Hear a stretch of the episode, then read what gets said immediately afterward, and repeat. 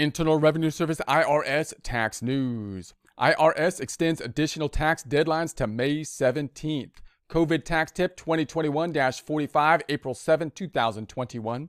The following extension of the filing and payment deadline for individuals to May 17, 2021, the IRS announced other tax deadline extensions to the same date. So note we have this extension that took place. Typically, as most people are aware, the tax is due April 15th normally, but now been extended May 17th. And then there's other issues, of course, once you have an extension like that.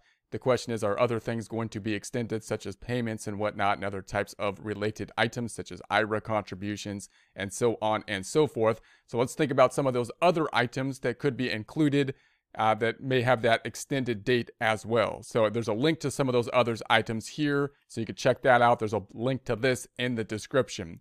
So we have contributions to IRAs and health savings accounts. People now automatically have until May 17th, 2021 to make 2020 20 contributions to their individual retirement arrangement or accounts, the IRAs, the health savings accounts, the Archer medical saving accounts, the Coverdell education saving accounts.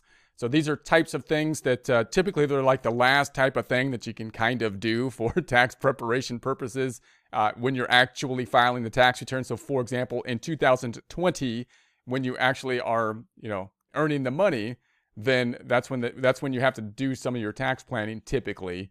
And but it, some of these items are usually going to be extended, meaning you could still put money into say uh, IRA up to the point in time you typically file the tax return, which is usually April 14th, April 15th. But now, because the extension happened, May 17th is the tax deadline. The question then is, do we have an extension on these types of things that are kind of like the last minute things that we can put money into? And they're saying, yes, we do, which is good. So normally when you file the taxes, just remember with these types of arrangements, especially with the IRA, which is probably the most common, if you have a 401k plan with your employer, then typically you want to try to max out your 401k plan because you could usually put more money in there and you might have other benefits like matching type of situations with them. And then if if you can put more money into an IRA and you have the money to do so, then your tax software is often helpful to tell you how much more money you can put in it. It can actually be quite complex to think about how much money you can put into an IRA and retirement plan. It's nice to have some cushion of being able to file the tax return to be able to maximize the amount that you can put in there. In other words, if you don't have access, for example, to a, a retirement plan and your spouse doesn't or you're not married, then the limitations are fairly straightforward.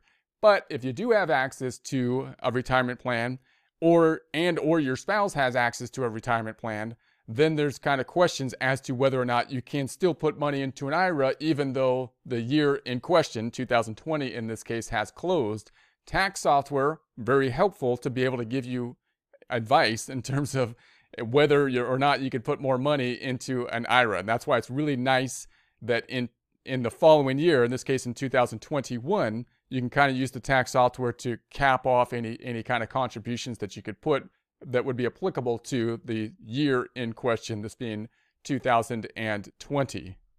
So the deadline for reporting and paying the 10% additional tax on account on accounts included in gross income from 2020 disbursement distributions from IRAs or workplace-based retirement plans is now May 17, 2021. Lastly, the due date for Form 5498 series returns related to these accounts is now June 30th, 2021. 2017 unclaimed refunds. Now we're talking 2017 unclaimed refunds. They're basically saying, "Hey, if you haven't like claimed them, you should you should claim them soon because otherwise the IRS is going to claim them and you have a certain time period to get those. So the law provides a three year window to claim a refund. Normally, April 15, 2021 is the deadline to claim a refund from tax year 2017, but the IRS has extended it to May 17, 2021. So that means that if you haven't filed from 2017, and you might have said in 2017, and you might still be saying, hey, I don't need to file. Like the only reason I'm filing now is because they're giving me these free economic impact payment money and they're telling me I need to file to do it, possibly. You might be in a situation like that. But even if you're not required to file, that just means the IRS isn't going to you know, come after you because you're not paying your taxes. You don't, you probably don't owe any taxes if you're not required to file. Does not mean necessarily that you're not owed a refund in some way. So if you had any work that was done, any withholdings, and your income is low enough that you do not owe taxes, that amount could be refunded to you. Not only that, because you might say, well, that's pretty low. I mean, I don't, it's not worth my time to file for that. But you might be, you might be eligible to get these, these um, refundable credits like an earned income tax credit or possibly a child tax credit. So it could very well be likely or worthwhile to file the tax return even if not required to do so. And you, there is a limitation in far, how far back you can go to do that. So you might to take a look at it. If you haven't filed in a while, you might you might try to file, you know, look what it looks like in 2020 because you have free software in 2020 to do it if your income is below a certain threshold. And if you find that you're eligible for like, you know, like uh, the earned income tax credit or a child tax credit, refundable credits that you that uh, you may have been eligible for in prior years too, then you might want to take a look at prior years. I'm not sure you'll have access to the free software in the same way as with 2020, but if you get an idea of, of where you stand, then you can think about whether it would be worthwhile or not to then file the tax return for prior years. If you get if you get the wheels rolling filing the tax return so you get it in within the deadline and you have problems with it, the IRS questions it or something like that, then you, you should you, you know you should be able to keep going. You got your foot in the door. If you just let the time pass, then they close the door and your foot, you know, won't stop the door from completely closing and not having access to any any kind of potential refunds from that year. Also note that if you do not have the information, you might say, well, yeah, I can file 2017, but I don't have like the, the W-2s and that kind of stuff. Remember that the IRS forces whoever gives you that information, the W-2s and whatnot, they want it to go to you, but really they want it. They sent it to the IRS. The IRS has that information. So they can't give you that information. You can possibly get transcripts from the IRS. You can go log into your account, order a transcript, and then get the information from the IRS if you don't want to go talk to your prior employer or or you know they're gone or you know something like that. You, you could go to the IRS and get that information and then possibly build the tax return from there as well. So just keep that in mind. So to get the unclaimed refund, a taxpayer must properly address and mail the tax return postmarked by May 17, 2021. If a taxpayer doesn't file a return within three years, the money becomes properly, property of the U.S. Treasury. And then what happens when it's property of the U.S. Treasury? It just disappears and fades away into the ether, and no one benefits from it at all.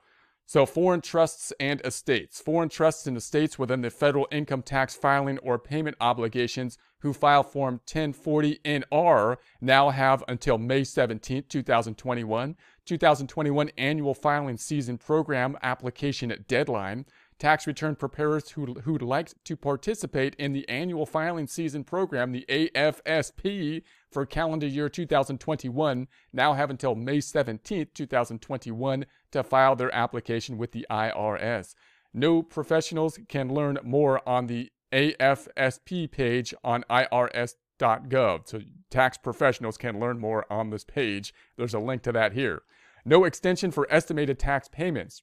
So the April 15, 2021 is still the deadline to make first quarter estimated tax payments.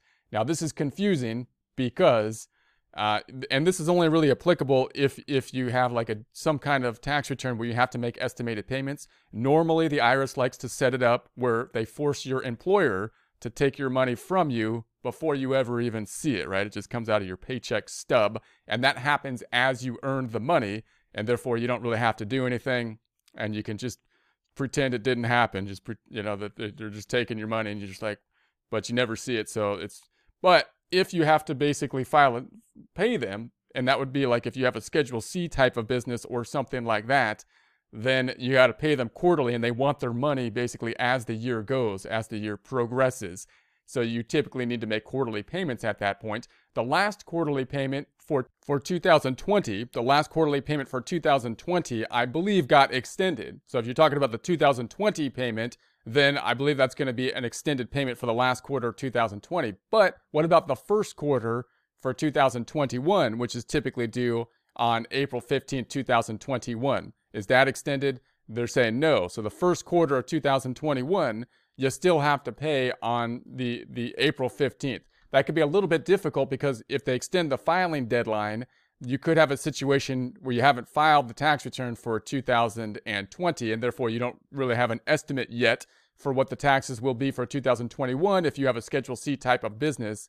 So you have to kind of guess what that is so that you make the payment in the first quarter so you don't subject yourself to penalties and interest. And then you could be in a situation where you still haven't paid the last quarter, the fourth quarter of 2020, because that may have been, you know, extended along with the filing deadline, even though they didn't extend the 2021 first quarter payment. So that can be a little bit confusing. If the, if you're if you're new to filing a Schedule C type of business, and many people are this year, then make sure you you understand these estimated tax payments and make sure that you're aware of how the Social Security tax is going to have an impact on your taxes as well. That's often a surprise to people, and if you get behind on these on these payments, uh, especially if you don't file or something like that, it could be it could get overwhelming quick. So you know, try to be on top of that. You got to file your taxes. That if you owe any taxes at the end of the year, and you got to think about the first quarter payments, and then try to pay, make your payments as the time passes, even though you don't know how much you owe until you file the tax return at the end of the year. You have to estimate it. So withholding withholding is automatic for most employees, but some taxpayers' income isn't subject to income tax withholding.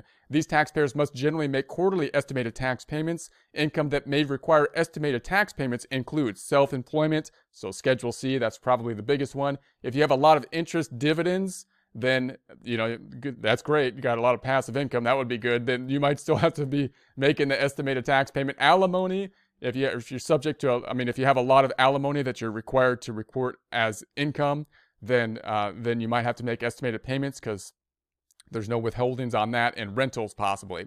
So taxpayers should, and that would be like another type of business, Schedule E, you know, type of business revenue related to that. So taxpayers should review IRS Notice 2021-21 for more information about these extensions. There's a link to that here. There'll be a link to this in the description.